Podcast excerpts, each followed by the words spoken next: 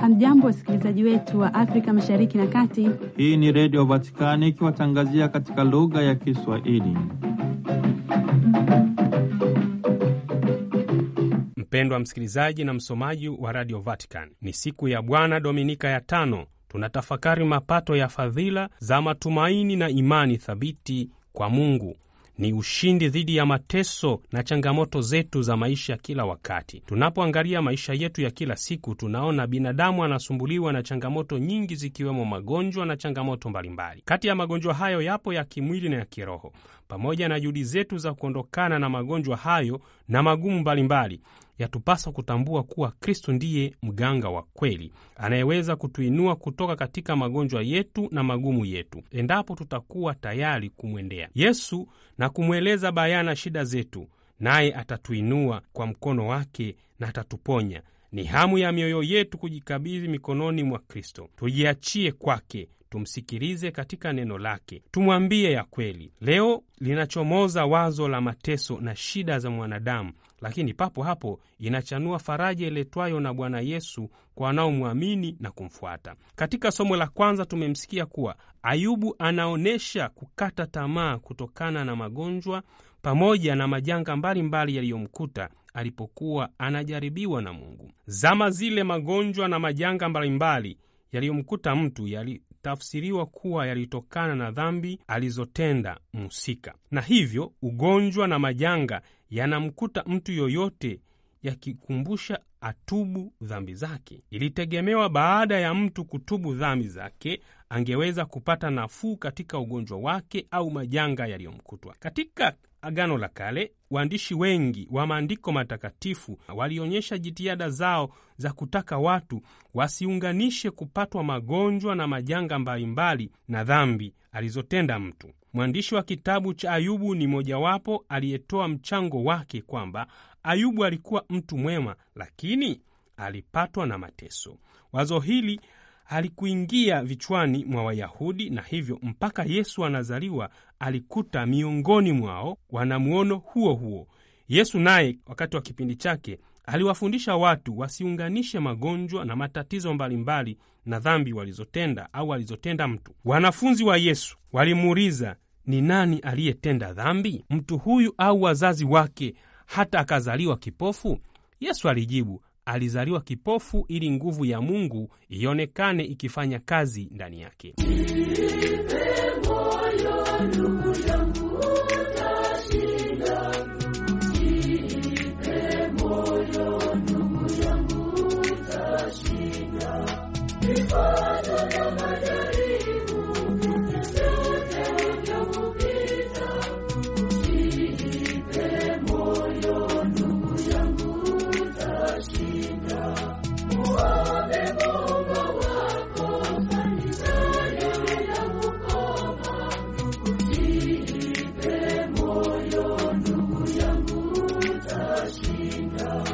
Somo la kitabu cha nabii Ayubu. Ayubu alianza kusema, Je, mtu hana wakati wake wa vita juu ya nchi? Na siku zake je, si kama siku za mwajiliwa? Kama mtumishi athamanie sana kile kivuli, kama mwajiliwa anayetazamia mshahara wake, ni hivyo nami nimepewa miezi ya ubatili iwe fungu langu, nami nimeandikiwa masiku yenye kuchokesha. Hapo nilalapo chini nasema, nitaondoka lini? Lakini usiku huwa mrefu, nami nimejawa na kujitupa huku na huku hata kupambazuke. Siku zangu hupita upesi kuliko chombo cha kufumia, nazo zapita pasipokuwa na matumaini. Kumbuka ya kwamba maisha yangu ni upepo, jicho langu halitaona mema tena. Neno la Bwana.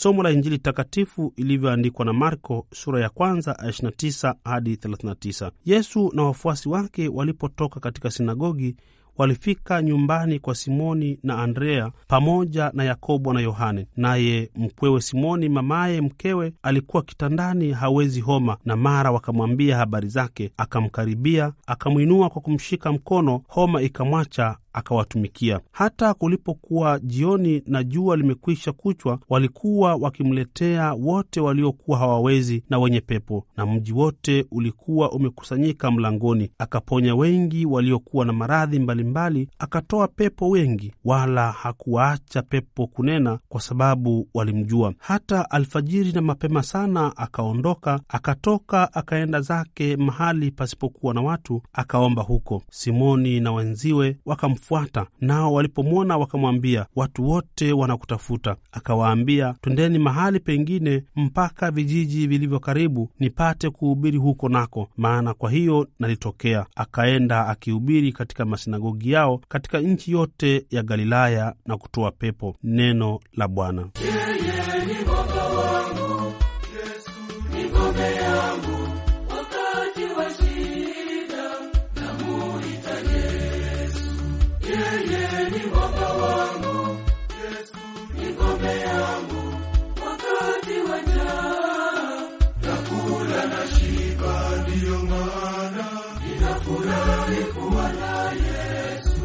Ayubu aliwakilisha wote walio katika dhiki na mateso. Anaonekana kulemewa na kusema, nimepewa miezi ya ubatili iwe fungu langu, nami nimeandikiwa masiku yenye kuchokesha. Usiku huwa mrefu, Siku zapita bila matumaini, na jicho langu halitaona tena mema. Naye Mtakatifu Marko katika Injili anaweka bayana namna mwanadamu anavyoishi kwa mateso, akiandamwa na mizigo. Mama mkwe wa Petro anaugua jioni, Yesu analetewa waliokuwa hawawezi. Maradhi yanawanyenyekesha, pepo wanawataabisha, ofu imetanda pande zote, kila sehemu watu wanahitaji msaada. Je, mateso na maangaiko yetu yana maana yoyote? Tunapoandamwa na shida, tunamwona Mungu au tunatafuta nafuu mahali pengine? Lakini tujiulize, mateso ni nini? Mateso ni mambo ya kumwadhibu au kumtaabisha mtu, mnyama, madhila, na wakati mwingine ni uonevu. Kuna aina mbalimbali mbali za mateso. Mosi ni mateso yanayotokana na maumbile ya dunia, mfano mvua nyingi na mafuriko ukame, matetemeko ya ardhi, magonjwa ya milipuko na wadudu waharibifu kama nzige, mbu, virusi, bakteria, minyoo na kadhalika. Aina ya pili ni mateso ya kimaadili yanayoletwa na matendo yetu, mfano vita, mauaji, mahusiano mabaya, siasa za kidikteta, tabia zisizofaa na kadhalika. Mateso ni changamoto kwa imani yetu. Hata watu wenye imani hujikuta katika majaribu wawapo katika mateso wakamkana Mungu hutumia uwepo wa mateso na majanga duniani kusema hakuna Mungu. Mungu angekuwepo asingeruhusu majanga na mateso tena kwa watu wanaomcha, wasio na hatia, wanateseka, wanaosali na wenye imani, wakati watu jeuri wanastawi kama majani ya kondeni. Kwa nini basi Mungu amesahau kuwa na huruma? Kuna nafasi fulani katika maisha ya Mungu anaruhusu tuteseke. Hii ni kwa sababu utajiri, hekima na elimu ya Mungu ni kuu mno. Huruma zake hazichunguziki na njia zake hazieleweki. Mateso yetu yanatufanya tukubarike. Kukubalika kwetu kunatupa matumaini na matumaini yetu hayatudanganyi. Kwa njia ya mateso na majaribu, Mungu anatujalia mambo mazuri na makuu zaidi. Yosefu mwana wa Yakobo aliwaambia kaka zake, kweli mlikusudia mabaya, bali Mungu aliyakusudia kuwa mema, ili itokee kuokoka taifa kubwa kama ilivyo leo. Basi sasa msiogope. Katika somo la pili, Mtume Paulo anatuasa sisi sote tunaomfuata Yesu Kristu kuwa kutangaza Injili ni kazi yetu, ni kazi yenye thawabu ikitendwa kwa hiari, na yatupaswa kwenda kuhubiri mahali popote kwa watu wa kila rangi na makabila yote. Hivyo katika utume wetu tusibaki mijini tu, kwa kuwa kuna miundo mbinu mizuri kwa watu wenye uwezo kiuchumi na mali, bali twende mpaka vijijini kukutana wenye hali duni, fukara wa mahitaji ya kimwili na kiroho. Hapa Paulo anakazia dhana ya kimisionari ambayo alifanya katika utume wake kama wamisionari wa kwanza walivyofanya, nasi tufanye hivyo hivyo. Katika Injili ya Dominika iliyopita Yesu aliponya mtu aliyepagawa na pepo na nguvu ya neno la Mungu. Uponyaji wa leo ni wa ndani zaidi ya wa kirafiki. Yesu anatembelea nyumbani kwa Simoni, mmoja kati ya wanafunzi wake wanne wa kwanza. Huko anakutana na mgonjwa. Yesu anamwinua na mara homa inamtoka. Ni kwa kuinuliwa tu na Yesu mara utapona. Katika uponyaji huu wa mkwe wa Simoni, mamlaka ya Yesu yameonyeshwa katika kueleza namna alivyomtendea mgonjwa akamshika mkono akamwinua na ile homa ikamwacha. Kuna ishara kubwa katika mtindo huu wa kuponya. Mgonjwa anainuliwa kutoka kitandani alipolala.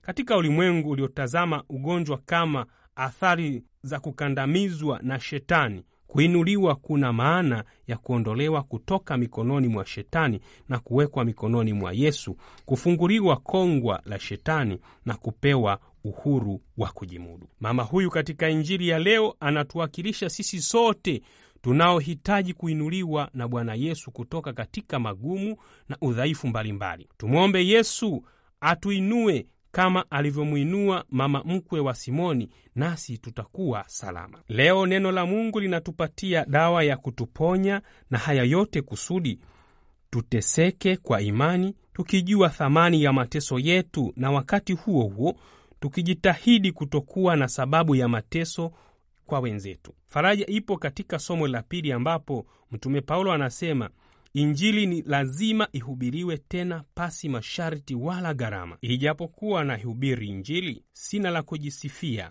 maana nimewekewa sharti, tena ole wangu nisipohubiri Injili. Basi na tuhubiriane Injili ya faraja, tupeane maneno ya kutia moyo, ili walau kupoza machungu ya dhiki zinazotulemea. Injili hiyo ni habari njema ya Kristo mponyaji wetu aliyechukua masikitiko yetu, amejitwika huzuni zetu. Mpendwa, Kristo Bwana na awe ngao yako, akutetee. Amani yake idumu moyoni mwako uwapo katika mateso na dhiki kama Ayubu. Kwa jitihada zetu wenyewe hatuwezi, tunamhitaji Bwana Yesu Kristo aliye mganga wa roho zetu na mili yetu, atuinue kutoka udhaifu wetu, atujalie nguvu ya kupokea magumu kwa imani. Tujue kuwa hata katika mateso yetu Mungu yupo pamoja nasi kwa upande wetu. Yatupaswa kuwa watu wa sala, si tu wakati wa shida, bali wakati wote. Katika Jumapili hii tumwombe Bwana Yesu Kristo atuinue katika magumu yetu, ili baada ya mahangaiko yetu ya hapa duniani tupate nafasi ya kufurahi naye mbinguni. Kwa niaba ya Angela Rwezaura na Padi Pasco Ihondo, ni mimi Padi Joseph Ruela, kibarua wa Kristo, Radio Vaticani, nikisema tumsifu Yesu Kristo, Laudetul Yesus Kristus.